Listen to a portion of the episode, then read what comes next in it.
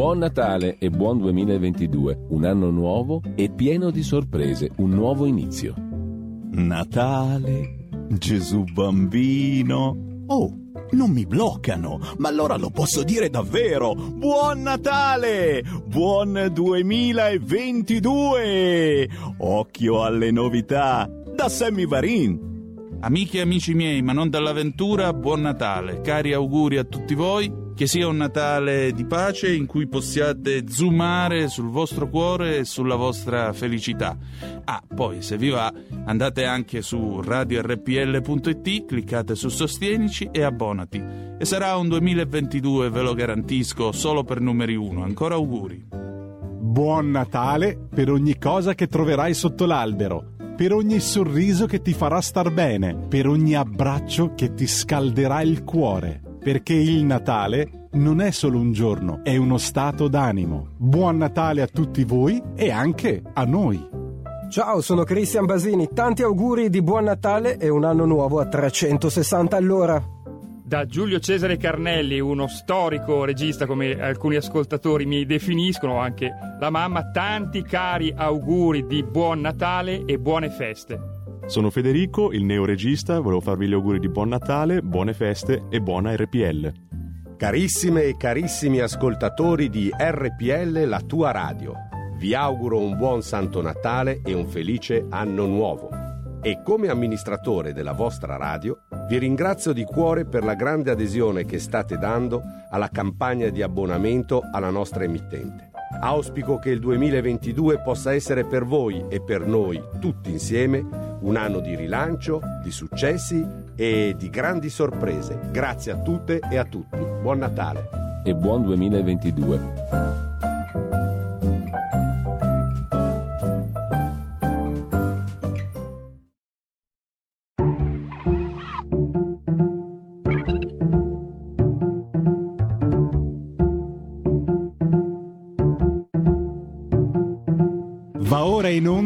Il punto politico.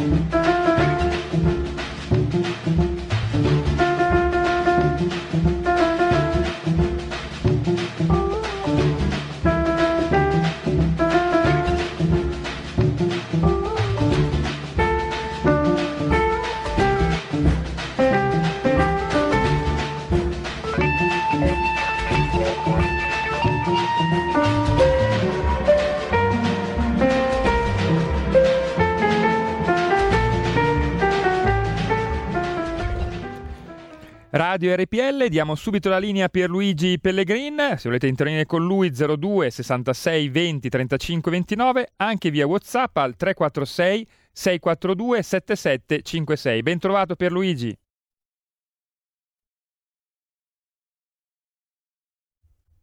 Eh, Pierluigi però non ti sento, forse hai il muto.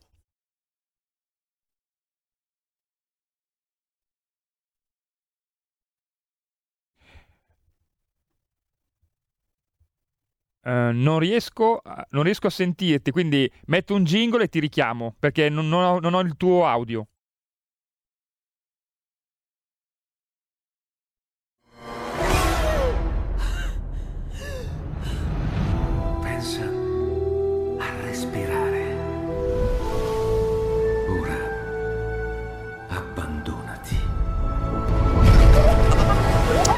Recuperato l'audio con Pierluigi Pellegrini, ora ti sento perfettamente Pierluigi, quindi ti ridò il microfono.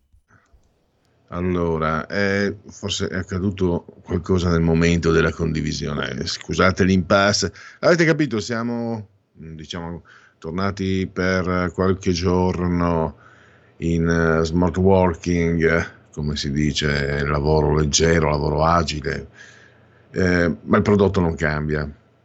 Invertendo l'ordine dei fattori, il, patro- il prodotto non cambia. Arrivo subito, gli applausi erano, non li avete sentiti, ve li faccio sentire per la presentazione dell'ottimo Giulio Cesare. Allora, i temi, fra tre minuti partiamo con un tema mm, che ricordo già, molti di voi eh, indicavano da seguire con molta attenzione, il suicidio, possiamo dire presunto, di Davide Rossi, manager dei Monti dei Paschi. Adesso ne parlano tutti, perché ci sono state nuove, sono emerse nuove situazioni, nuove prove, eh, il festino gay tra i magistrati che indagarono sulla morte di David Rossi, le minacce agli escort che avevano parlato, credo con le Iene, comunque con gli organi di stampa, la commissione d'inchiesta sul caso. E pensate eh, 60 foto che erano state scattate sul luogo del delitto, no, sul luogo del delitto lo sto dicendo, mi è sfuggito, chiedo scusa, sulla, sul luogo del, del tragico accadimento, erano sparite. Poi c'è stata una testimonianza, un'audizione nella, alla commissione d'inchiesta, un'audizione shock di una test e sono magicamente ricomparse queste foto che sono a disposizione degli inquirenti e, e di chi deve approfondire quello che è accaduto. Insomma, chi è, ha una certa età lo sa, l'Italia è il, il paese dove suicidare qualcuno non sarebbe una novità. Da, I nomi fateli voi, ce ne sono, ce ne sono davvero eh, parecchi nella storia italiana, è una pratica sembrerebbe quasi venire dai tempi dei Borgia. Non lo so, non importa. Comunque con uh, Felice Manti ne parleremo tra un minuto. Eh, velocemente, oggi non c'è Marco Gregoretti, non c'è la sua rubrica, avremmo parlato, ve lo anticipo, del mostro di Firenze, avremmo parlato del, di, un, di, una situazione davvero pazzesca. Pensate che sulla, sulla strage di Piazza Fontana e sull'omicidio di Giuseppe Pinelli, le Brigate Rosse condussero una loro inchiesta eh, attraverso anche eh, i, i, diciamo, i luoghi eh, del, della Ghisolfa, i luoghi scusate degli anarchici della Ghisolfa a Milano. Ci sono le cassette che testimoniano questa inchiesta, ma sono sparite. Quindi eh, tratteremo comunque questi sono argomenti che restano lì, non si muovono e fanno parte anche della storia oscura dell'Italia e mh, mm, la prossima settimana, insomma, dal prossimo appuntamento con Marco, uh, ne, ne, li riprenderemo senz'altro. Poi nel ultima parte di, della trasmissione oggi per mia gioia e vostra gioia eh, il punto politico va in onda o se, vo, se, preferite il di tutto ma non per tutti va in onda in forma, in forma small meglio così. Con Francesco Borazzi la verità parleremo. Ebbene sì ebbene sì eh, non c'è uno stadio a Roma. Eh, la Waterloo 2.0 di Enrico Letta. Non gli è bastato la figuraccia pazzesca sulla legge Zan, sta rilanciando, vuole riproporla, vuole ripresentare al Senato. Eh, ha lanciato 5 agorà nelle principali città italiane, le prime sono le tre città in mano al PD, quindi Roma, eh, Napoli e Torino, che avranno il compito di divulgare, e mi fermo lì con forza, il, uh, il verbo di quella che noi chiamiamo legge Zan, perché l'articolo, ripeto, a me non importa nulla di quello che c'è attorno, ognuno ha le sue convinzioni, quindi non mi interessa, quel, no, ma portano sessualità ai bambini, non entro, lì la politica non dovrebbe entrarci.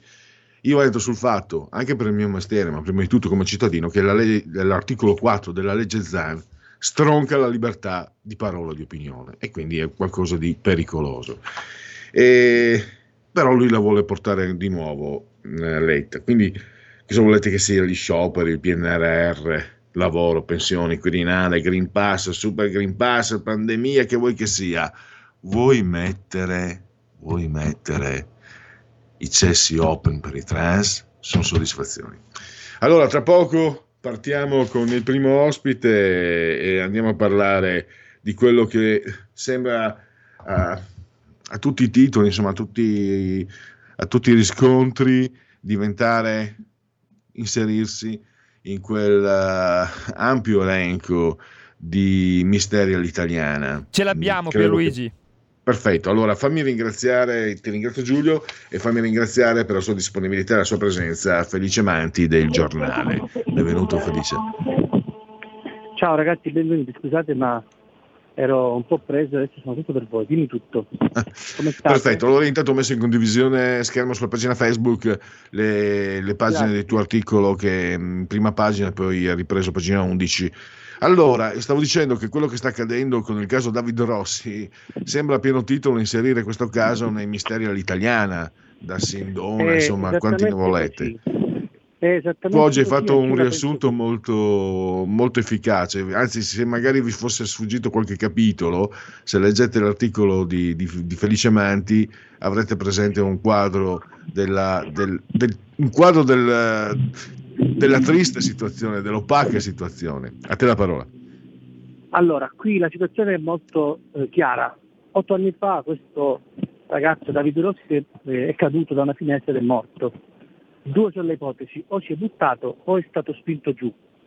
Eh, per, la, com- per la caduta, per il tipo di ferite che aveva addosso, per una serie di altre dinamiche che poi i RIS stanno valutando in queste ore, l'ipotesi che sia stato spinto è francamente più compatibile rispetto, ripeto, alla dinamica della caduta inquadrata anche dalle telecamere, rispetto al semplice atto suicidario. Atto suicidario che però è rafforzato da una serie di bigliettini lasciati e fatti a pezzi e messi in un cestino. Ora, qui cominciano i primi misteri.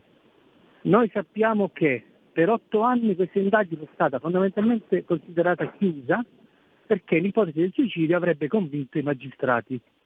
Eh, noi sappiamo che nel corso di questi anni sull'operato di questi magistrati sono state allungate alcune ombre perché una procura competente territorialmente su Siena, vale a dire Genova, ha indagato e ha dichiarato di non aver riscontrato nessun tipo di condizionamento da parte della procura su queste indagini, sulla bontà di queste indagini.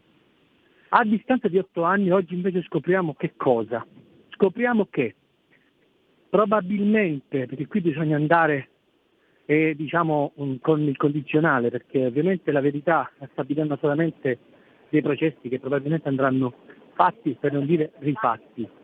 Noi sappiamo che nel momento in cui questo ragazzo cade, eh, le telecamere non vedono niente, o quantomeno chi doveva vedere non ha visto, eh, l'uomo giace a terra per diversi minuti e poi muore, Eh, qualcuno lo vede, chiama i soccorsi, chiama la polizia, arrivano le forze dell'ordine.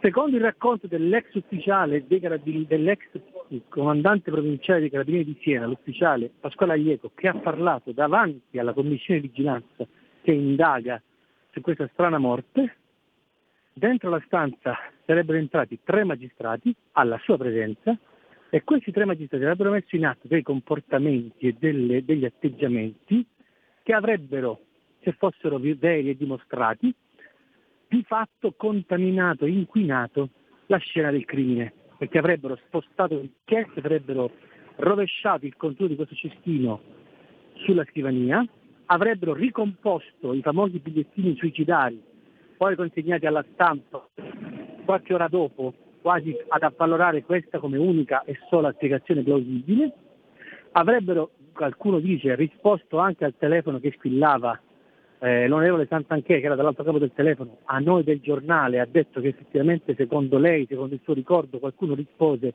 e poi butto giù, ma c'è anche su questo una guerra di tabulati, perché c'è un tabulato che dice che andò così, c'è un tabulato che dice che non andò così, quindi anche qui diciamo, il mistero si infittisce.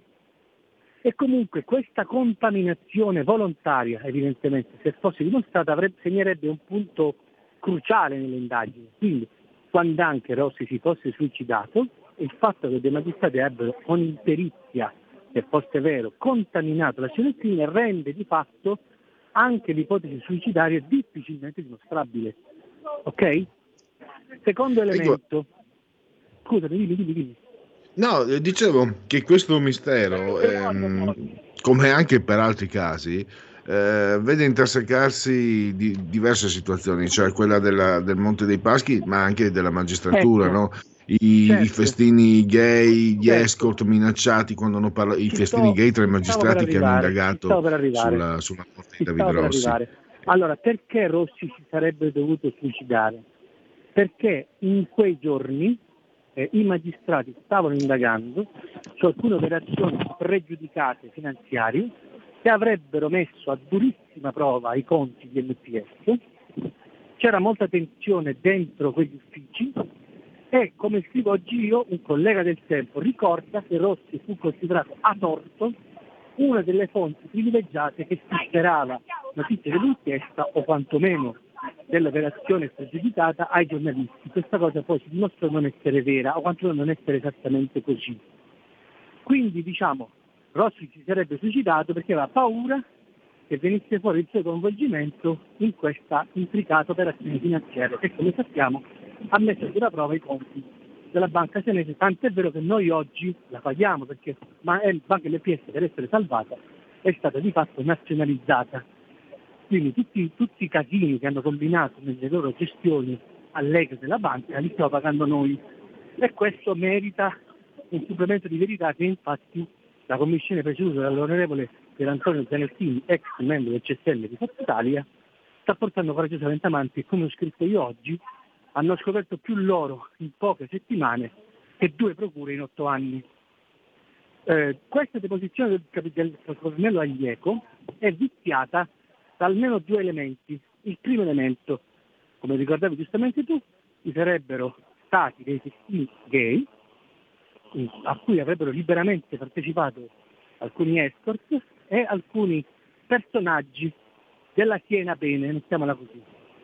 Ai microfoni delle Iene, uno di questi escort, che prendeva un sacco di soldi per fare queste serate, avrebbe rivelato alle Iene e poi ai magistrati che a partecipare a questi festini sarebbe stato lo stesso Aglieco, lo stesso comandante provinciale dei carabinieri che ha testimoniato in commissione l'altro giorno, e due dei tre magistrati che sarebbero entrati nell'ufficio di Rossi a in qualche modo, se fosse vero, contaminare la prova. Qual è l'elemento di rimente? Può essere che siccome David Rossi e eh, due magistrati e Aglieco partecipavano insieme a questi festini, i magistrati abbiano volutamente depistato le indagini per allontanare da loro il sospetto che dietro questi festini ci fosse altro e dunque, aggiungo io, il fatto che questi partecipassero ai festini ha in qualche modo condizionato il loro operato da magistrati. Secondo la Procura di Genova che indaga su questi fatti, la risposta è no. È anche vero che Genova non ha mai interrogato nessuno dei magistrati coinvolti in questa storia di festini. E quando eh, il GIP ha archiviato l'inchiesta, ha dichiarato che il test era credibile, quindi fondamentalmente i festini c'erano stati ed erano come li descriveva questo test, dice il GIP di Genova, ma questa dinamica, queste festicciole, questi comportamenti privati, del tutto liberi e liberali evidentemente, non hanno condizionato i magistrati nella loro opera investigatoria. Quindi all'elemento diciamo, del dubbio sulla reale morte di David Rossi, che può benissimo essersi suicidato perché è evidentemente un'ipotesi in piedi, visti i bigliettini e una serie di pressioni a cui il povero David Rossi era sottoposto in quei giorni, è altresì vero che il fatto che alcuni magistrati avessero partecipato insieme a un altro degli inquirenti come il colonnello Aglieto a questi presenti festini, di fatto in un paese normale avrebbe dovuto rendere questi colleghi non perfettamente in grado di sostenere le indagini, perché chiamati in causa da frequentazioni private che come sappiamo dovrebbero essere motivo di esclusione dalle indagini. E invece due magistrati su tre si sono presentati a questa scena del crimine chiamati da Aglieco, il quale Aglieco della sua presenza durante questa prima fase di ispezioni non compare in nessun modo a verbale il suo nome.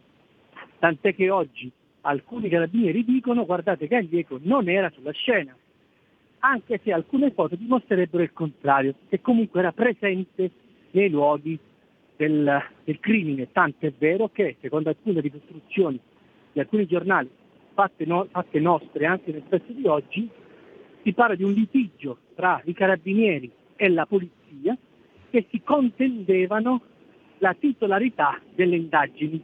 Okay? Qui veniamo al discorso della polizia. Noi sappiamo che Davide Rossi si suicida intorno diciamo, alle 22 se non sbaglio. Eh, alle 22.50 la notizia è già il dominio pubblico, alle 21.58 la notizia è già il dominio pubblico. Arriva la telefonata della Santanché a cui forse il PM ha risposto, forse non ha risposto, vedremo.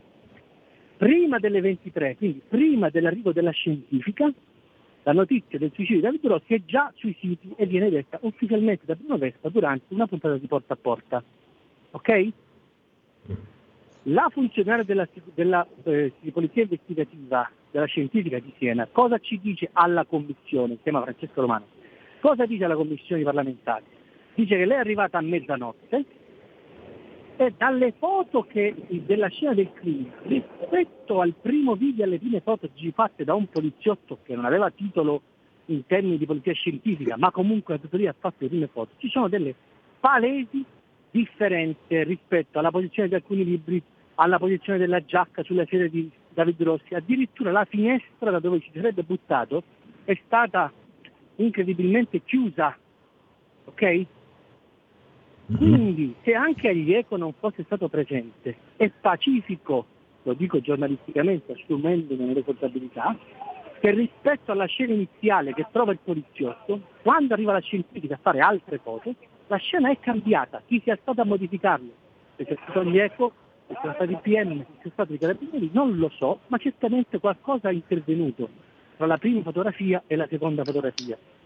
Oggi noi sappiamo che saltano fuori altre 60 fotografie e due video realizzati in quella notte che sarebbero stati accantonati dall'inchiesta principale perché, penso io, ipotesi giornalistica, considerate superflue rispetto ad altre 60 foto che invece sono state prodotte. Si tratterebbe, penso io, di foto che magari sono uscite sfocate o non pienamente a luce, con la luce buona o mosse.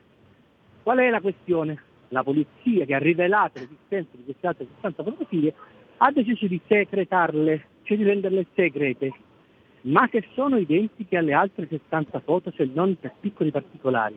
Perché secretarle?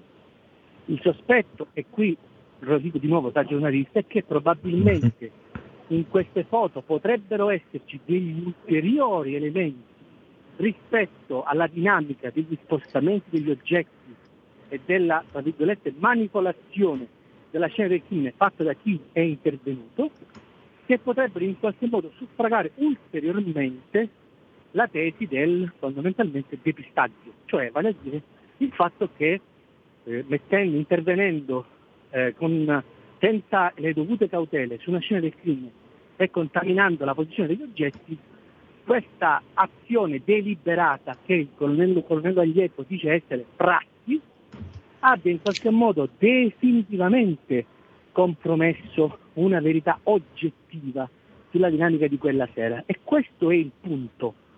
Ripeto, non è che io sto sostenendo che Davide Rossi sia stato ucciso come qualcuno sostiene a qualche altro magistrato, è perché queste affermazioni e questa persona è stato minacciato. Ok? Oggi ne parlo velatamente sul giornale, c'è un altro articolo della verità che lo esplicita in maniera diversa, no? Io sto mhm. semplicemente dicendo che se anche David Rossi si fosse suicidato, la modalità con cui sono state fatte queste indagini rende quella verità, quando anche fosse una verità suicidaria, come dicono i magistrati, più difficile da dimostrare. Se poi a questo vogliamo metterci il fatto che Rossi e tre degli inquirenti presenti alla, nella scena del crimine dell'immediatezza dei fatti, uno dei quali senza compagnia verbale abbiano in qualche modo manipolato, compromesso, toccato, depistato, ognuno ci metta il verbo che vuole, ne risponderà evidentemente, no? a chi di dovere, perché bisogna stare anche molto attenti a dire le cose come stanno, perché anche la verità più difficile si rischia di esporci, sia a me che a te, caro conduttore, no? a rischi di querela perché non sia mai Certo. si sfiora e si mette in discussione no? la sacralità della magistratura italiana che dopo il, il caso Palamara, dopo questa barzelletta Eh, della ecco. obbligatoria è ormai definitivamente sputtanata, lo possiamo dire e me ne assumo la responsabilità. No, ma infatti, Detto scusa, ti questo, interrompo, Felice. questo, C'è, una- c'è un filo questo conduttore di, questa- di questo tuo intervento con quello di ieri del tuo collega del giornale Stefano Zurlo. Parlava, parlava proprio della magistratura, il rifiuto dei criteri di valutazione pro- professionale proposti da Cartabia. Ecco, tutto quello che mentre ti ascoltavo stavo pensando che ogni tua parola andava invece a, a rendere necessari quei criteri, secondo me, io me lo, dico Allora, sommessamente con attenzione, molta umiltà, eh, per carità, vanno ad avvalorare att- quei- quella, quella necessità di No, criteri no. di valutazione professionale. Prego. non sono dello stesso avviso, ti spiego perché. Bisogna stare molto attenti quando si parla di questa, di questa riforma Cartabia, perché qui la questione è secondo me molto più semplice di quanto si voglia fare. Oggi noi sappiamo, ce lo dice il caso Palamara, ce lo dicono altre situazioni, ci sono dei giornalisti che sono stati più o meno consapevolmente caselle postali di procure, che grazie a queste caselle postali più o meno consapevoli hanno orchestrato campagne stampa volte non tanto all'accertamento della verità, ma a calunni, diffamazioni, fango nei confronti di personaggi politici, uomini, aziende. Vedi il caso Amara, ok? Se oggi la riforma Cartabia impedisce che i giornalisti diventino caselle postali più o meno consapevoli di giochi tra procure, questa cosa è un bene, perché significa che i giornalisti tornano a fare i giornalisti, non si fanno imbeccare le cose dai magistrati, ma osservano con i loro occhi, con le loro orecchie e si fanno una loro personale idea di come sono andati fatti, fermo restando che inevitabilmente l'accertamento della verità spetta solo e unicamente all'autorità giudiziaria. È chiaro? Quindi Certo. io, non, io non pongo un problema di eh, giornalismo, ok? Eh, Il giornalismo non si fa poi copia e incolla dei, delle, come dire, dei, dei mandati di cattura, ok? O con copia e incolla dei provvedimenti del GIP. Non si fa così il giornalismo. Lo si fa in un altro modo. Eh, più di una circostanza eh, gli amici di Radio Padania mi hanno ospitato alcuni interventi sulla strage di Erba. La strage di Erba è un altro di quei casi clamorosi in cui fondamentalmente l'intervento della magistratura eh, ha portato a una verità che invece ragionando in maniera sceva da alcuni condizionamenti personali e professionali si capisce che la verità è tutt'altra, tutt'altra, tutt'altra. Benissimo. E già Felice, devo, devo chiudere che la perché lo spazio, il tempo è esaurito. Fammi finire. Fammi finire. Allora, io- È già successo. Scusami, fammi finire. È già successo e succederà che la magistratura individui dei perfetti colpevoli e poi, passati moltissimi anni, questi perfetti colpevoli siano fondamentalmente dei perfetti innocenti. Chi restituisce loro la dignità? I magistrati? Mai successo. Non è mai successo che un magistrato abbia pagato per i suoi errori. È successo che dei giornalisti abbiano pagato per degli errori o degli abusi. E anche in quel caso ci sono giornalisti che si sono bevuti le panzane del PM che l'hanno fatta franca, ci sono giornalisti che hanno pubblicato cose che andavano contro la teoria e le ipotesi del PM e per questo sono presi delle querele e hanno pagato in soldoni pur essendo nel giusto. Ok? Questo è il tema. Certo. Felice, Questo- guarda, eh, starei mm, ancora ore perché insomma questa è musica per le mie orecchie, ma purtroppo abbiamo veramente esaurito lo spazio, abbiamo sfondato il tempo. Io veramente ti ringrazio e, e, eh, ti dico non solo grazie, ma a presto a risentirci. Grazie, grazie a voi, grazie a tutti gli ascoltatori. Ciao, grazie. Stai ascoltando RPL. La tua voce libera, senza filtri né censura. La tua radio.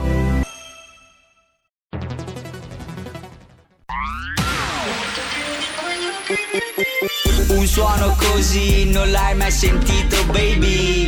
Da Plus molto più di quello che credevi. Programmi, musica, multimedialità dal Plus suono nuovo di alta qualità. Digital Radio, il suono perfetto. Dub Plus. Anche RPL, la tua radio, è in Digital Radio. Porta con te ovunque RPL la tua radio. Scarica l'applicazione per smartphone o tablet dal tuo store o dal sito radiorpl.it. Cosa aspetti?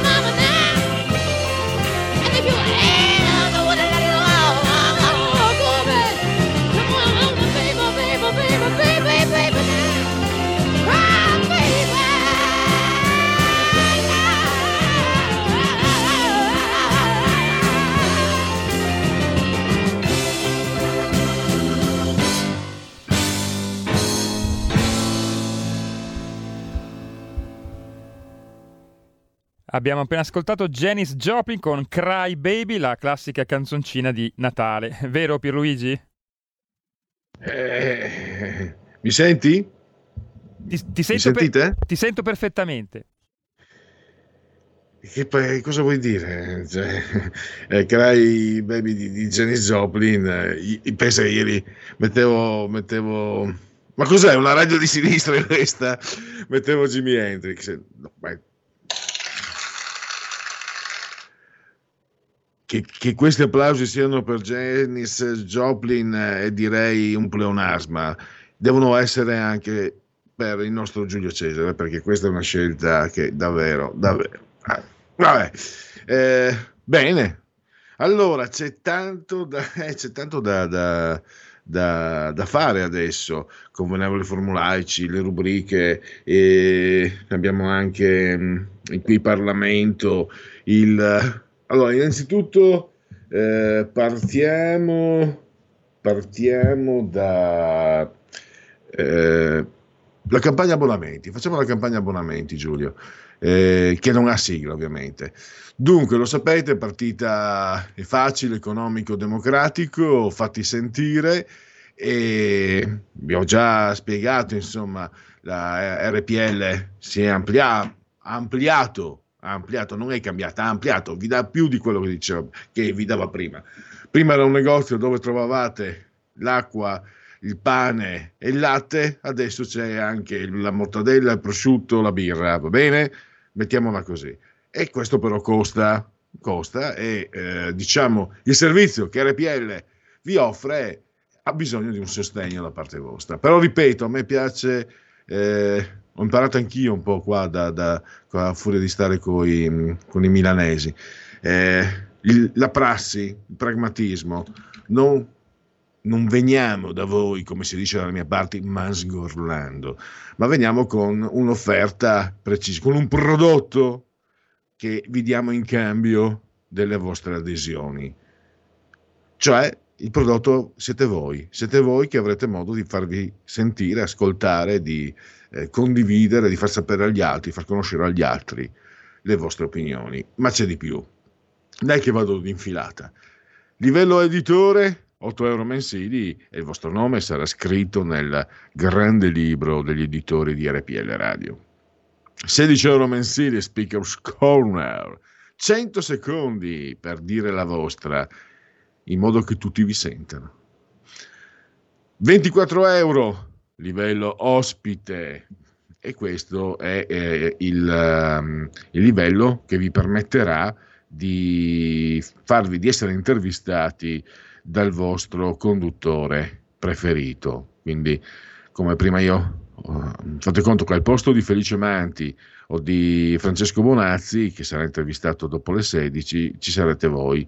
Eh, naturalmente mettendosi d'accordo, insomma, su tutto quello che è il, eh, diciamo, le argomentazioni, cioè mettendosi d'accordo nel senso concordando, perché mettersi d'accordo è una cosa, sembra una fregatura per chi ascolta, no, eh, concordando ovviamente.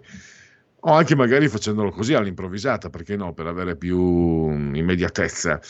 E poi abbiamo il livello 32 euro, il livello conduttore 32 euro, che significa, a me piace questa definizione, non è, stato, non è passata, allora fatti sentire mio, eh, il democratico no, è, mm, facile, economico democratico, è un gran direttore, io avevo proposto per livello eh, conduttore il eh, microfono dalla parte del manico, ma era troppo lungo e non ha convinto. Però a me piace ancora, semplice perché voi condurrete insieme al vostro, al vostro conduttore preferito, quindi intervisterete l'ospite, ehm, concordando gli argomenti e le domande col conduttore, quindi il microfono dalla parte de- del manico, non è male. E poi livello creator, 40 euro mensili, e lì tutto praticamente, praticamente diventerete RPL perché parteciperete in prima persona facendovi ascoltare in radio con le vostre domande, ma parteciperete anche nella preparazione del lavoro di un'intervista, della scelta dell'ospite, dell'argomento, delle domande, eccetera, eccetera, sempre con il vostro conduttore preferito. E direi che ce n'è abbastanza. Ce n'è abbastanza perché questa è RPL Radio, la vostra voce, chi sa buona RPL, campa oltre cent'anni, meditate gente, meditate! E voglio ricordarvi che siete simultanei con noi quando sono scoccate le 15.41. Lo avete sentito il sacripante Giulio Cesare, grande, saldamente sulla tolla di comando in eh, cabina di regia tecnica, entrambi sospesi a 137 metri sopra il livello del mare, 7 sono i gradi centigradi sopra lo zero esterni, 24 invece quelli interni, 82% l'umidità, qua- eh, 1021.7 millibar la pressione. E io voglio sempre rivolgere un grande un saluto fortissimo, una, una stretta forte forte forte alla signora Car- Carmela Col- Clotilde, oggi mi inciampo, e Angela. Loro ci seguono dal televisore, ci auscultano dal televisore. Il canale è 740 con eh, il telecomando 740 740 740 è molto, eh, è molto facile. E naturalmente assolutamente un ringraziamento per la scelta eh, nei confronti di RPL Radio a chi ci ascolta cullato dall'algido suono digitale della Radio DAB e chi ci ascolta ovunque sull'orbe terracqueo tramite lo smartphone, l'iPhone, eh, tablet, mini tablet, iPad, mini iPad, grazie alle applicazioni Android e iOS che vi permettono anche di seguirci attraverso la Smart Television, la Fire TV e Alexa, accendi RPL Radio. Basta parola ve ne saremo riconoscenti. E ci potete seguire beh, dal sito che ho messo in condivisione a schermo, dal quale potete iscriversi, abbonarvi, voglio dire internet, YouTube, il portale del quotidiano La Verità e chi ne ha più ne metta.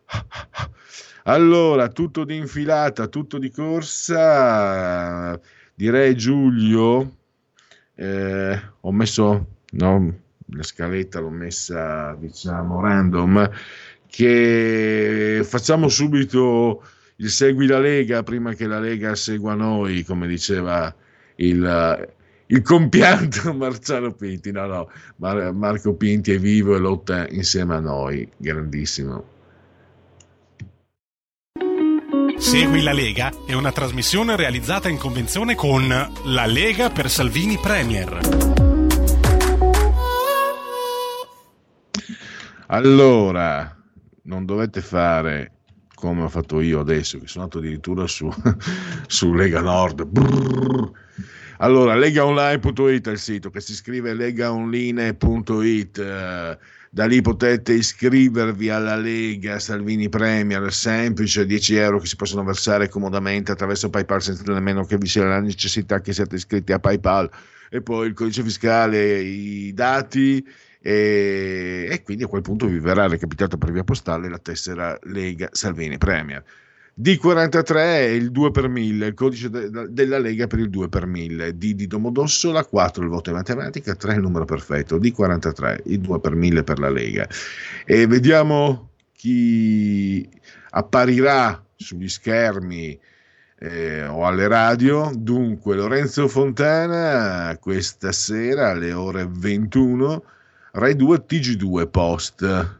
E poi, e io spendo sempre eh, un spezzo una lancia e spendo una parola perché il TG2 Post eh, non riesco sempre a seguirlo. Quando ci riesco mi ha sempre diciamo, dato eh, come spettatore la soddisfazione di fornirmi un'informazione e un, dei confronti molto, molto civili, no? Che se, eh, lo so che a voi piacciono Vax, Vax, comunista, ecco, a voi piace quelle robe lì a tanti altri no. E se uno riflette a mente fredda si accorgerà che si capisce, si viene a conoscere qualcosa di più attraverso trasmissioni come quelle di TG2 Post che altre che a voi piacciono tanto perché i conduttori fanno i garibaldini pro o contro, non ha importanza che cosa, e a voi piacciono quelli lì. E, è una critica al popolo che tutto sommato può darsi che abbia quello che si merita. Eh, ci sarà Lorenzo Fontana comunque, quello che conta. Riccardo Molinari invece nel cuore della notte, cioè domani mattina a Omnibus alla 7, il presidente dei parlamentari leghisti a Montecitorio. E invece ore 17.15, dopodomani, giovedì, antivigilia di Natale, Sky TG24, rubrica economia, il vicepresidente della Commissione Finanze Alberto Gusmeroli e direi che eh, per Segui la Lega su FI Segui la Lega è una trasmissione realizzata in convenzione con La Lega per Salvini Premier. E allora, visto che l'appetito viene mangiando, Giulio, eh, facciamo dite la vostra, che io penso la mia. Dite la vostra, che io penso la mia. Il telefono, la tua voce, allo 02 6620 3529. Anche al numero di WhatsApp 346 64 27 756.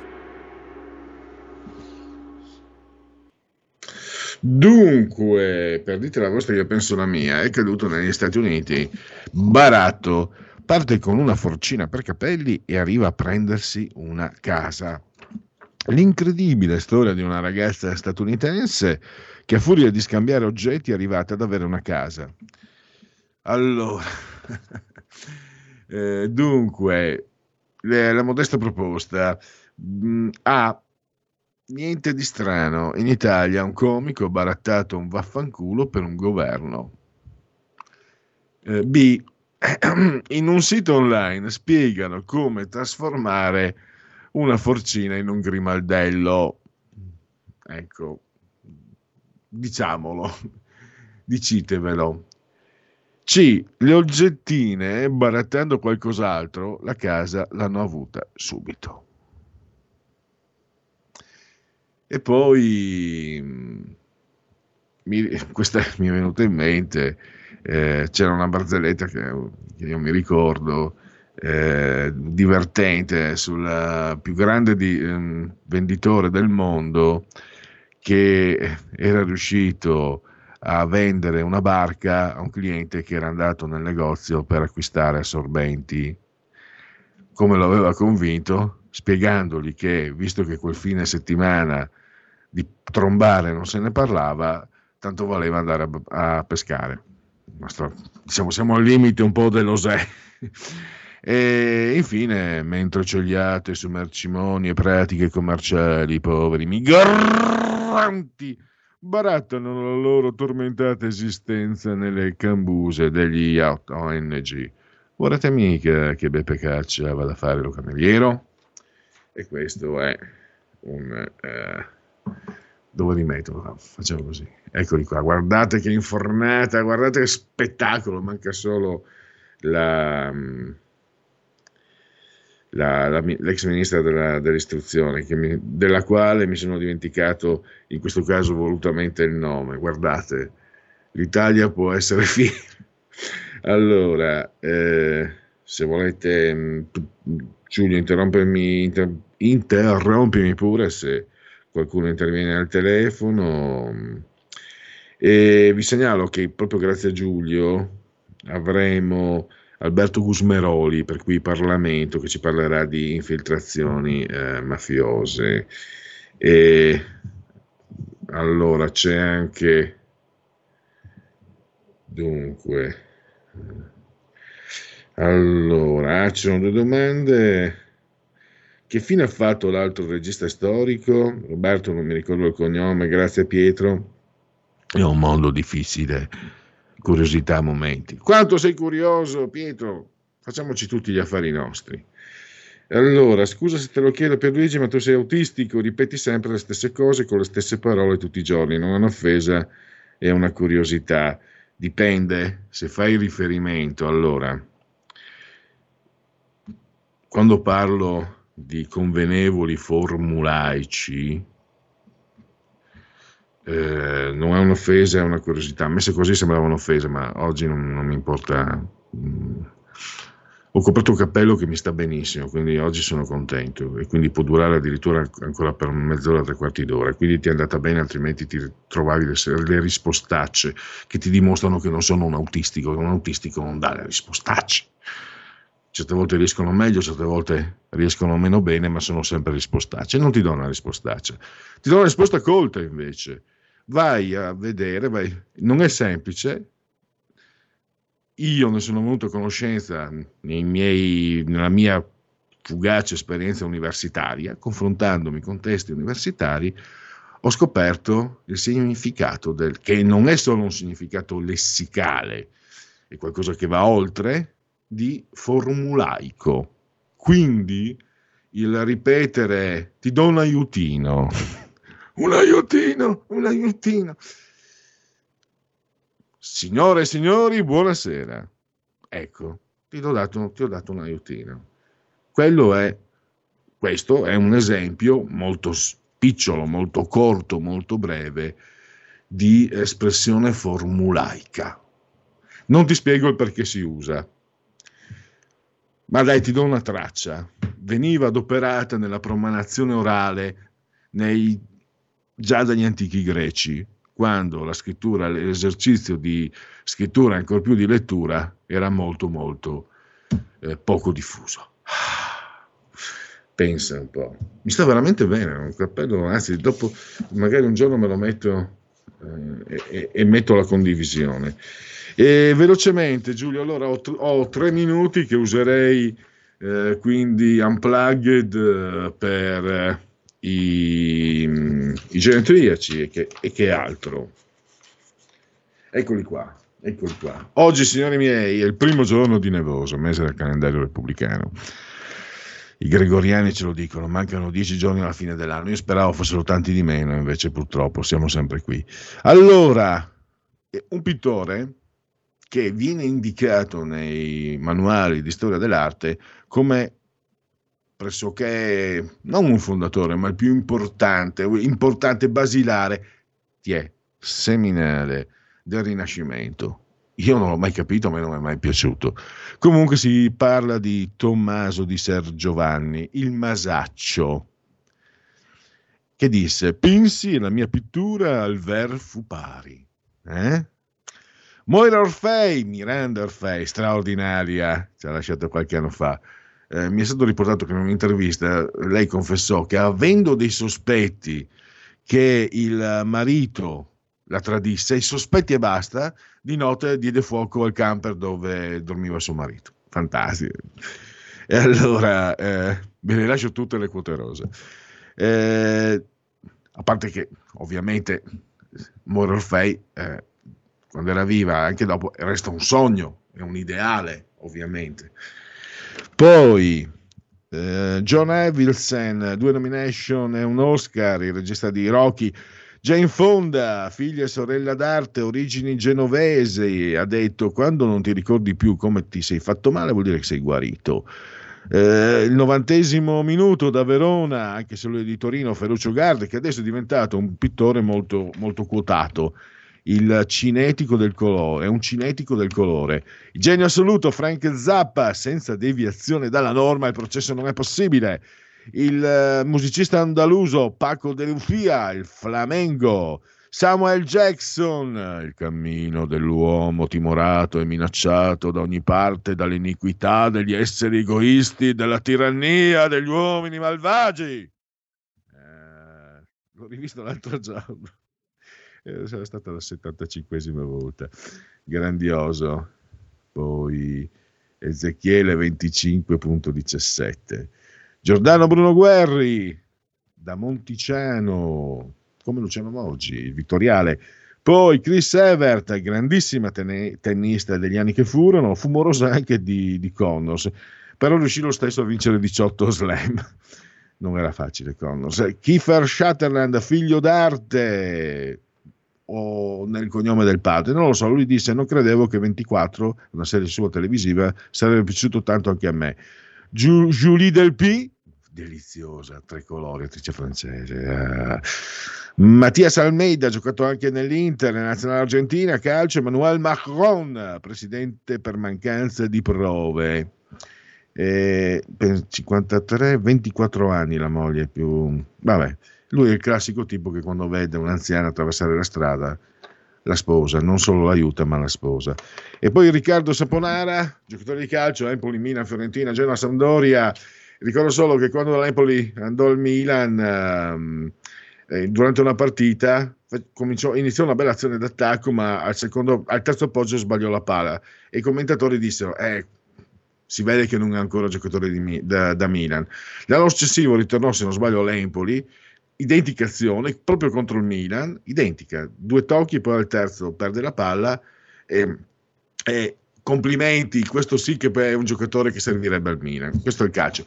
Adesso invece Alberto Cosmeroli ci parlerà di infiltrazioni mafiose, poi dopo le 16, alle 16 e 10 con Francesco Bonazzi per parlare di DL Zan e Letta che ci riprova la sua Waterloo 2.0.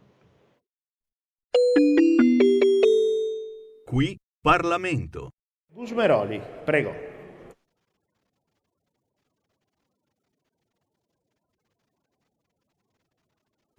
Grazie Presidente, onorevoli colleghe e colleghi.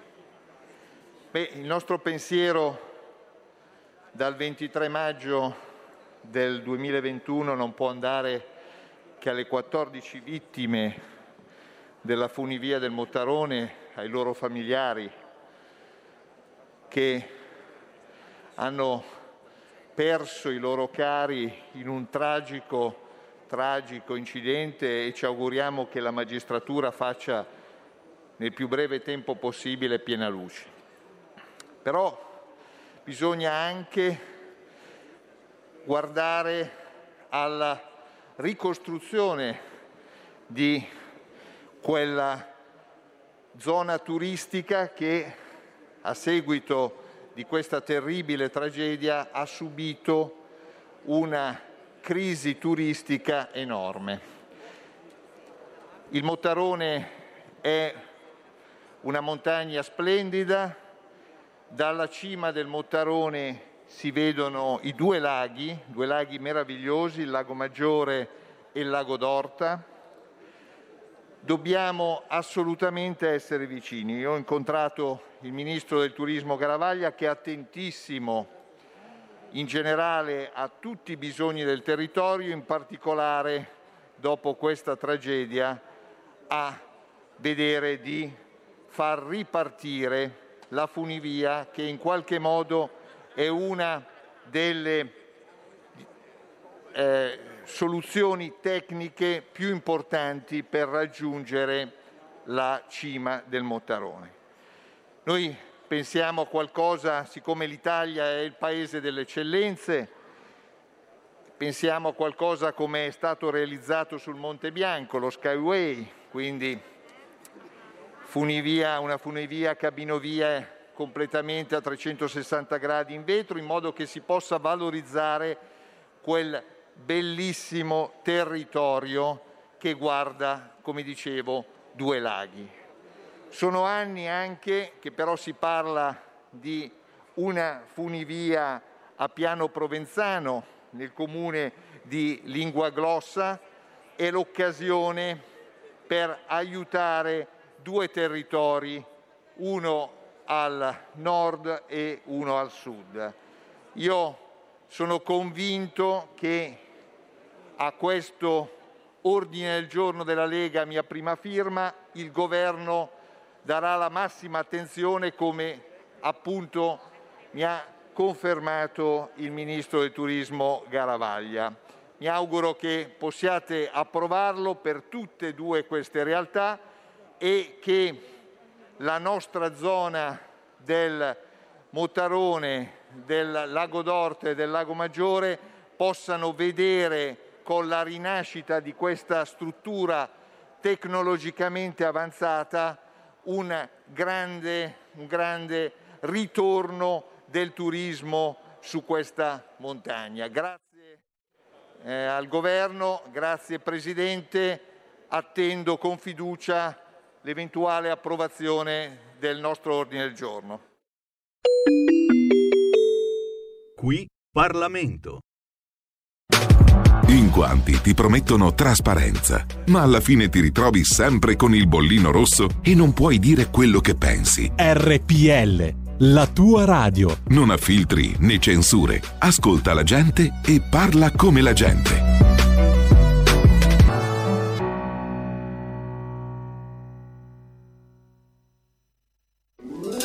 Stai ascoltando RPL. La tua voce libera, senza filtri né censura. La tua radio.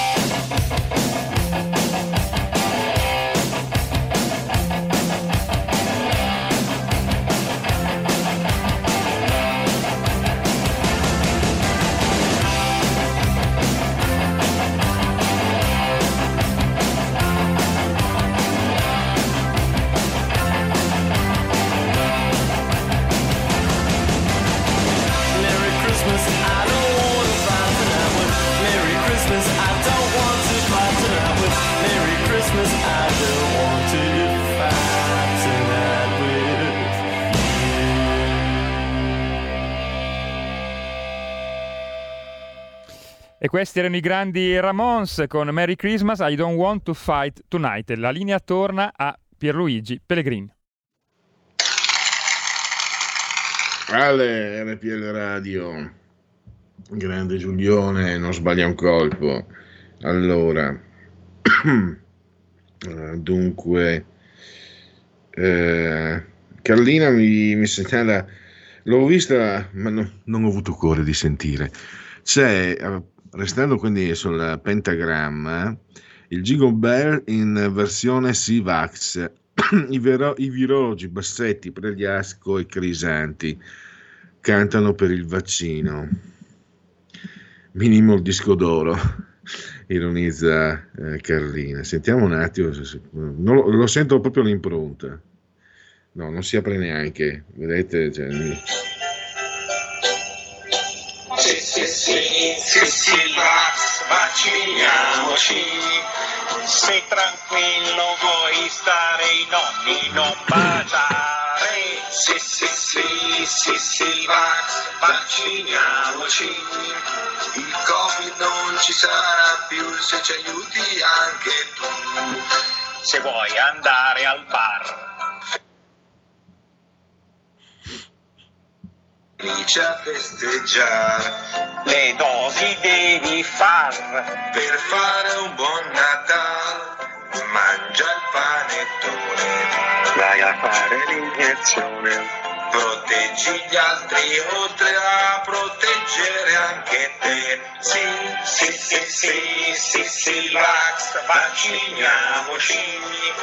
Con la terza dose tu avrai feste gioiose. Sì, sì, sì, sì, sì, vax, vacciniamoci. Il Covid non ci sarà più se ci aiuti anche tu. Sì, sì, sì, sì, sì, vax, vacciniamoci. Per il calo dei contagi. Dosi anche ai remagi. Sì, sì, sì, sì, sì, vax, vacciniamoci. Il Covid non ci sarà più se ci aiuti anche tu. L'amaro calice fino in fondo. Eh, lo so, lo so. C'è qualche fanatico, ma ce n'è da, da- da una parte e dall'altra. Adesso lo so che c'è il Novax che mi dice che mi dice Pellegrini, scusati, dopo questa roba qua di eh, Pregliasco, Crisanti e Bassetti, che sembra anche vera, sembra vera, è vera, ne hanno parlato anche i giornali, ho visto oggi, se un Novax eh, dice adesso tu ci fai le scuse, E io invece no, per una volta, voglio essere forte. Non ti faccio le scuse, perché io sicuramente non sto dalla parte di questi qua, non sono mai stato dalla parte di questi qua, mai, ma proprio mai. Mamma, che tristezza! Questi hanno anche la laurea, su qualcuno sono anche più vecchi di me, ed è impossibile, non è, non è, non è. Io cosa gli dico ai Novax? Quelli fa- Ho litigato con un amico che, ci- che si conosceva dai tempi della fabbrica, era un fanatico, non era mai stato molto intelligente, ma comunque, eh, infatti, grazie Maurizio, per un paese dove buongiorno voglia dire veramente buongiorno, eh, questa è bella, è un augurio. Ma questa canzone è un assist formidabile per i Novax. Bravo, perfetto, cioè, eh, eh, la pensi esattamente come me, è bello non sentirsi soli. Cosa dico ai Novax io adesso? Cioè, un Novax viene qua con questi qua, fa sentire questi qua e mi dice Pellegrini ma, che, ma non ti vergogni a essere sempre lauga, aggressivo eccetera hai visto, hai visto chi, chi è Sivax? e quindi io cosa faccio? faccio che devo di nuovo darmi quella regola che mi ero dato all'inizio non parlare del vaccino tranne che naturalmente in situazioni serie come mi ricordo l'avvocato che proponeva le documentazioni da presentare, da portare con sé eccetera eccetera Vabbè, e pensate che, che tra un po' eh, parleremo delle vicende di quello che è stato anche Presidente del Consiglio. Enrico sta sereno. Allora, prima di passare a Francesco Bonazzi, fatemi dare... Allora, c'erano anche, a dire la verità, dei sondaggini. Fammi vedere se riesco. Ecco qua. Questo è il sondaggio di... ehm, questa è la seconda parte. E questo è il sondaggio SVG, vi dico solo Italia Viva Renzi 2,2 e poi invece i grandi, diciamo, quelli erano i piccoli, la famiglia invece i grandi, Partito Democratico 22,2, Fratelli d'Italia 19,7, Lega 19,6, 5 Stelle 13,9, Forza Italia 7,4, Calenda 4. E i Verdi, nonostante Greta, eh, non sfondano. E poi, vediamo se riesco eh, velocemente.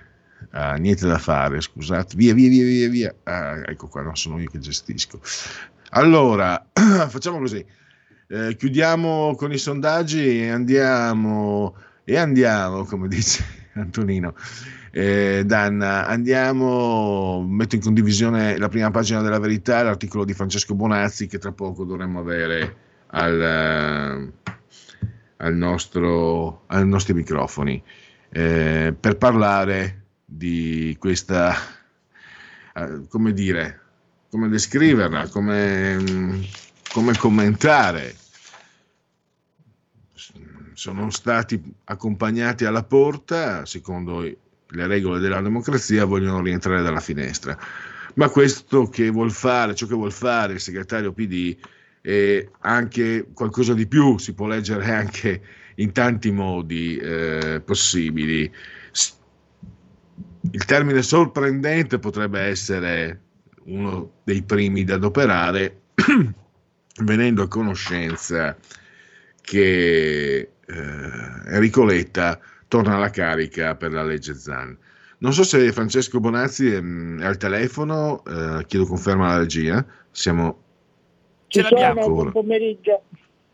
Ciao Francesco, di nuovo ai nostri Ciao. microfoni. Allora, a me è venuto in mente, eh, leggendo il tuo articolo, che, che Letta, insomma, me è venuta una, una una parola che secondo me è simpatica, eh, la Waterloo 2.0 di Enrico Letta, secondo me. Eh sì, rende bene l'idea. Sì, sì.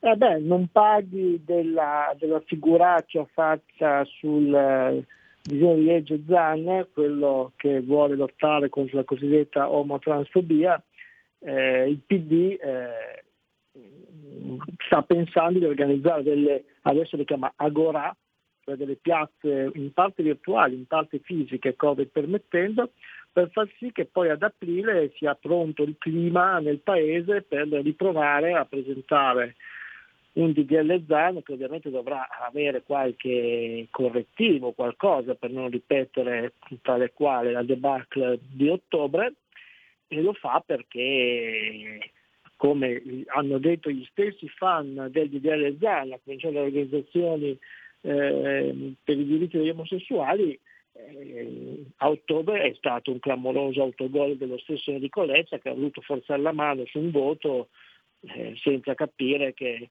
il solito Matteo Renzi, ma non solo lui, lo avrebbe mandato a sbattere. Sorprende che, insomma, io escludo che mh, Enrico Letta, eh, per carità, eh, scusami Francesco, sono ancora scioccato perché un ascoltatore ci ha mandato il- gli auguri di Natale del, del trio Crisanti, ne parlate anche voi se non sbaglio, e sono rimasto scioccato. Io non sono un Novax, non ho una posizione, eh, non ho la linea editoriale della verità, anche se è un giornale che amo tantissimo, però francamente eh, sono scioccato, no? Cioè, se tre professori sono capaci di fare una cosa, non so se lei ha avuto, se hai avuto modo di ascoltarlo anche tu, il- Sì, gli sì, auguri di buon Natale di Letta, eh, di, di Crisanti, eh, Bassetti e il terzo non me lo ricordo. Se tre professori universitari che vengono chiamati anche eh, nelle televisioni, che insegnano, eccetera, hanno fatto una cosa del genere, quasi quasi non mi sorprende che Enrico Letta vada a sbattere di nuovo dopo quello che è accaduto con il eh, con il eh, col DDL Zan. Ma eh, io quello che trovo eh, diciamo folle eh, non è tanto questa volta il contenuto del DDL Zan che abbiamo discusso secondo me anche troppo, ma è la, ehm, come dire, l'agenda politica, le priorità che ha in mente Enrico Letta, che sono completamente, secondo me, scollate dall'agenda politica e anche dall'agenda del Paese, perché l'agenda politica dice chiaramente, piaccia o non piaccia, che in questo momento i signori dei partiti hanno in mente una sola cosa, il Quirinale. In subordine, quelli che hanno un pochino più di magari responsabilità vorrebbero tanto parlare della legge finanziaria, ma non se ne può parlare perché ha un cammino blindato, eh, assolutamente una cosa mai vista, e, e quindi però diciamo in subordine ci sarebbe da parlare della legge di bilancio. E, e quindi questo arriva di domenica, la domenica e lunedì partorisce questa idea, la comunica, ieri partecipava a una surreale diretta web insieme alla- a Zan, facendo pensare che, che questa sia una delle emergenze, delle criticità di un paese che è alla vigilia forse di un altro lockdown, che ha tanti problemi e quindi veramente una cosa secondo me da, da marziano. E poi c'è un calcolo politico completamente sbagliato che riguarda il solito Renzi, che come hai detto tu sta nei sondaggi al 2, 2, 2,5 quindi non è decisivo per far passare uno Zan, uno Zan bis, uno Zan ter. Eh, ma, ma Letta dice eh, no, Renzi ci ha fatto lo scherzetto perché voleva fare le prove tecniche di maggioranza alternativa per il Quirinale, dopo che noi abbiamo eletto capo dello Stato, poi Renzi fa il bravo e vota a favore della, della legge Zan. Si illude anche qui parecchio. Insomma. Tutto me mi sembra sia chiarissimo come- anche per come l'hai esposto. E io però, mh, Francesco, mi chiedo sinceramente come è possibile che non ci si renda conto che l'articolo 4, guarda, io non, non vado a ideologizzare la legge Zan, ma l'articolo 4 non è ideologia, l'articolo 4 vuol dire, e, e- e tu sei un, un collega di grande valore e esperienza, cioè vuol dire anche, a parte che noi non siamo i primi, siamo cittadini come tutti gli altri, ma a parte che con la legge Zan il bavaglio, la legge bavaglio, tu non puoi parlare, non puoi scrivere, non puoi pensare. Quindi già noi non potremmo più fare il nostro, rischiamo di non poter fare il nostro lavoro perché eh, verrebbe- emergerebbero mh, dei, dei guai, delle criticità che per il momento ancora non ci sono. Ma anche poi le persone, diciamo i cittadini che fanno altro- altri mestieri comunque cor- correrebbero dei rischi. È, è lì che francamente, perché è venuto da sinistra qualche segnale eh, di persone che hanno detto non la voto quella legge perché l'articolo 4 è, in- è in- è bestiale, è impossibile.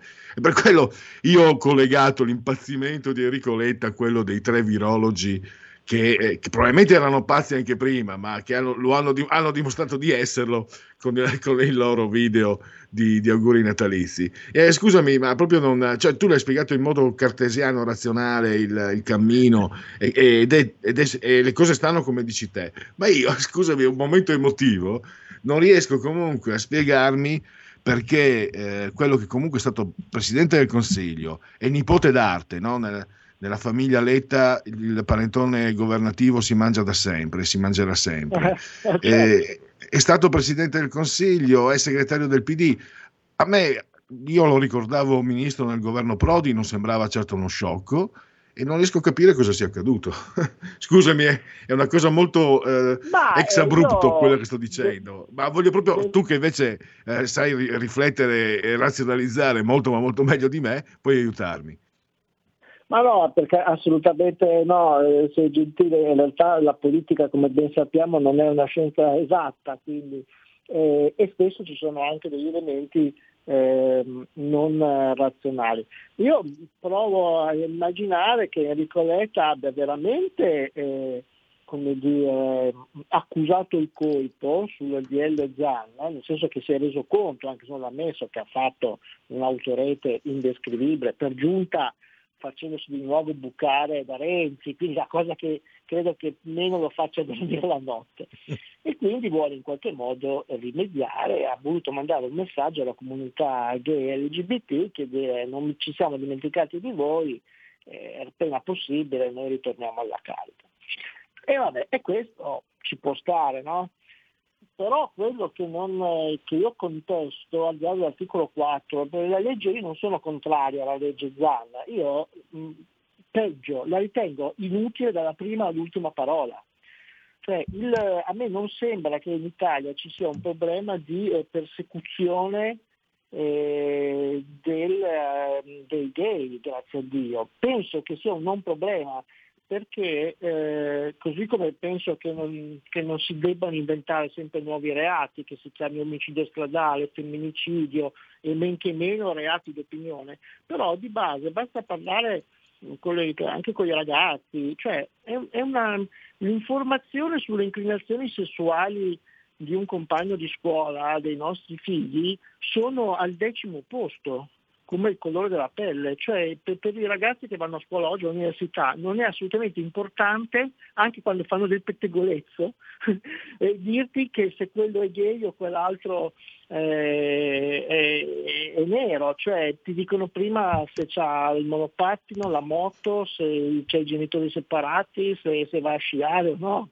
Cioè non è, non è una cosa importante, cioè è una cosa che interessa alla lo- a una lobby, ma non è, ed è surreale, e qui la cosa più grave per un leader diciamo del, del centro-sinistra, che in quell'estensione in cui Letta avrebbe dovuto prendere l'aereo, andare a Torino e via Genova e farsi vedere con il sindaco russo sul posto dove sono morti gli ennesimi operai, lui stava lì con Zanna a fare la diretta. Questa è la roba che grida vendetta. Beh, per chi ha una certa età come me fa impressione anche il primo maggio eh, tutto il PD dietro Fedez sul, eh, sul DDL Zan e festa del primo maggio e i morti sul lavoro. Io sono un ex operaio, quindi Francesco figurati, che, che ha anche subito un infortunio abbastanza insomma, importante. E sono triplicati negli ultimi tre anni. E, e vedere come, come signori eh, eh, però allora No, razionalizzo capisci, abbiamo Eh, visto pens- tutto, ma un partito così che è mh, sui temi economici per metà spalmato completamente sulle banche e per l'altra metà, anzi facciamo un terzo, un terzo, un terzo sulle banche, un terzo su Bruxelles e quell'altro terzo sulla parte lavoro e affini sta più con la Confindustria che non con, che non con i lavoratori, ha detto tutto di sé, cioè gli sono rimasti i diritti civili, benissimo, benissimo i diritti dei gay, benissimo tutto quanto, però non puoi barattare, lo dico, eh, parlo con tante persone di sinistra, non puoi barattare i diritti i diritti del lavoro, le pensioni, eccetera, con i diritti civili, perché non sono la stessa cosa. Allora, ho razionalizzato, sono- comunque mi autoassolvo perché eh, quel, quel canto natalizio dei tre professoroni virologi e Sivax è spaventoso, quindi eh, sono umano anch'io. Eh, ho razionalizzato. Quanto pesa, Francesco? Eh, ti lascio andare. Quanto pesa la lobby? Io la chiamo la lobby di Repubblica. Non è la prima volta che parliamo di questo con te e con, con i colleghi della Verità. Quanto pesa la lobby che ha portato, che ha portato proprio Letta a sostituire eh, la- il- l'ex segretario, a prenderne il posto, no? Mi ricordo un articolo di, di- che, che diceva troppo grezzo chi c'era prima, no? La- le concite di Gregorio, eccetera, eccetera, hanno bisogno di un personaggio che in qualche modo porti avanti le loro istanze. Ecco, i, i famosi radical chic, la, la sinistra ZTL. Quindi ha, un peso strategico così rilevante. Se Letta, che ripeto, escludo eh, possa essere rinscemito, deve dare questi segnali a queste lobby in un momento che insomma hai ricordato tu quanto importante sia, quanto, quanto sia decisivo sotto tutti i punti di vista. Ma eh, io mh, credo che la, la lobby diciamo, di Repubblica sia in- molto incalando e più che altro autoraccontata. È stata potente fino a qualche anno fa, direi che insomma, domenica è uscito un pezzo di, di Scalfari, chiaramente con, con uno svarione allucinante, non, non vuol dire che neanche più leggono il pezzo del fondatore, cioè lo mettono in pagina così. Ehm, secondo me, eh, invece, insomma, conoscendo un po' Enrico Letta, che viene dalla nidiata di Giovanni Bazzoli e di Beniamino Andreatta, eh, ci sono, più che Repubblica, ci sono dei chiari eh, interessi di un mondo appunto sospeso tra eh, quello che abbiamo detto prima, cioè le banche e Bruxelles. Poi c'è un punto che non hai tirato fuori tu, ma lo tiro fuori io, me ne assumo responsabilità perché è quello più spinoso. Che cattolico è Enrico Letta? Perché non ha detto una parola sul fine vita, si batte per la legge Zanna, viene da una colonna di cattolicesimo che appunto è quello che proviene da Bazzoli, eccetera, eccetera, e da Prodi, che in modo un po' sprezzante eh, quando la CEI attaccava eh, Prodi rispose io sono un cattolico adulto. Ecco, diciamo, Mm. Enrico, Enrico Letta è un cattolico adulto, ma cattolico adulto vuol dire tante cose, perché ha un'accezione sicuramente positiva di non bigotto che non si fa dalla linea dal parroco, diciamo. Però quando tu su alcuni temi sei sempre in linea con quello che può essere eh, il Partito Radicale, Capezzone, Emma Bonino, eccetera, mi viene il sospetto che sei un cattolico a doppia tessera. Eh, infatti, eh, mi sembra anche sembra che questa, questa annotazione eh, sia un altro tema mh, che, che dovrebbe emergere. Eh, quindi io direi che per il momento siamo arrivati anche a- al termine dello spazio. Ringrazio, ti, ti scu- mi, no, mi scuso Francesco, beh, vedi ancora mi, mi ingambero con le parole, perché per la scarsa lucidità, di solito non sono così, così a terra, ma sono rimasto davvero, te lo giuro, eh, sconvolto da- dai, dai tre virologi canterini e mi scuso ancora quindi per Avevamo fortuna i tre invece tenores ci sei- siamo arrivati ai tre virologi, come siamo finiti male. No, ma io ormai sto diventando, cioè, dopo aver visto eh, certe, certe mie posizioni, io dico, innanzitutto mi scuso con tutti i Novax, mi scuso per, per- magari per essere stato critico, sai, ci sono ascoltatori, devo dire, che sono anche fanatici, ti insultano, ti offendono, e allora magari tu rispondi. Mm, mm. Onestamente io adesso sono, io per, per- per un mese, non so per quanto, eh, devo, devo per, per espiare, devo permettere a chiunque, a tutti i Novax in ascolto, ce ne sono molti RPL, ascoltatori di RPL, quelli che si fanno sentire perché dopo gli altri i, i, i Sivax invece se ne stanno per conto loro, devo espiare, quindi devo offrire il petto a insulti, cioè insultate non risponderò, cioè non replicherò e, e soffrirò. Comunque invece per fortuna ci sei stato tu Francesco perché hai fatto una, una ricostruzione su quello che è la, situazione in seno al PD, soprattutto al vertice del PD e ne vedremo altre sicuramente. Intanto ti ringrazio e risentirci a presto. Sono io che ringrazio voi, buon pomeriggio a tutti gli ascoltatori, sì e Novax. Benissimo. Eh, Molto Pierluigi, saggio, Pierluigi, molto scusa, saggio. prima di salutare, eh, hai perfettamente ragione. Senti che razza di vocali arrivano. Bene, bene, la canzoncina Sivax, quando arriveranno Rimberga 2, questa qui la metteremo agli atti come prova. Ciao. Ecco, io invoco semplicemente il paradiso dell'estetica. Esiste, sono certo che esiste, e, dell'estetica ovviamente eh, intesa nella- come, con- come situazione concettuale. La forma ha un'estetica, ma l'estetica eh, trascende la forma. Lo insegna Winkelmann, eh? un pochino studiato. E, e credo che costoro subiranno atroci tormenti perché cioè, ci sarà il paradiso ma ci sarà anche l'inferno. Allora, eh, no, veramente, io cerco anche di scherzare, eccetera, però eh, c'è anche avvilimento, sconforto no, nel vedere quel video lì. C'è anche au- autocritica da parte mia, io ho insultato i Novax, eccetera, guarda lì dall'altra parte chi c'è. E quindi sono rimasto.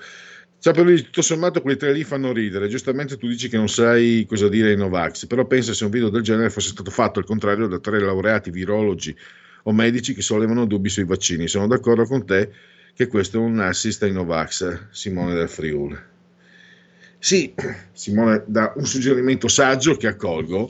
Eh, posso solo dire però che, bene o male, avendo il microfono dalla parte del manico, oltre ai miei 37-39 ascoltatori affezionati, passa anche qualcun altro e quindi in qualche modo uno si espone. E mi rendo conto, non per colpa mia o responsabilità, però di, per poca saggezza, di essermi esposto a un rovescio come questo. Perché quello che hanno fatto quei tre lì in qualche modo ricade su chi come me ha avuto eh, l'arroganza anche un po', ma anche diciamo l'umana risposta a chi ti insulta, no? ai Novax che ti insultano perché tu dici no, non sono d'accordo e loro ti insultano. No, adesso dovrò accettare. Però, cioè, andare a lavorare, anche quei genitori lì, ma mandarli a lavorare, li hanno mandati all'università, mandarli a lavorare, no? Scusate lo sfogo.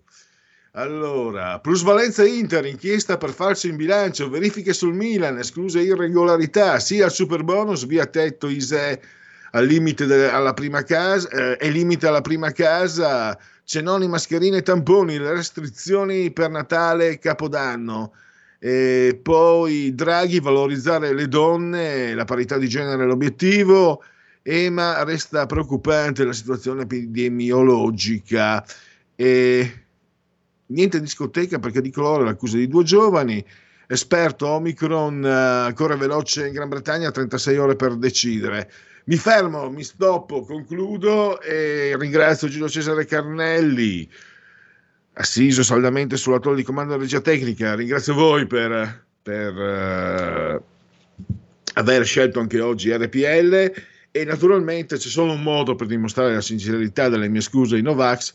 Insultate, insultate, insultate, qualcosa resterà e io non risponderò perché quando si fa la figura che ho fatto, non per colpa mia, però l'ho fatta in- indirettamente, ma l'ho fatta, devi anche essere pronto a subirne le conseguenze perché altrimenti, mh, altrimenti non è bello, è stonato. Basta! C'è, mh, c'è Economy, la rubrica che il martedì parte adesso. Avete ascoltato il punto politico.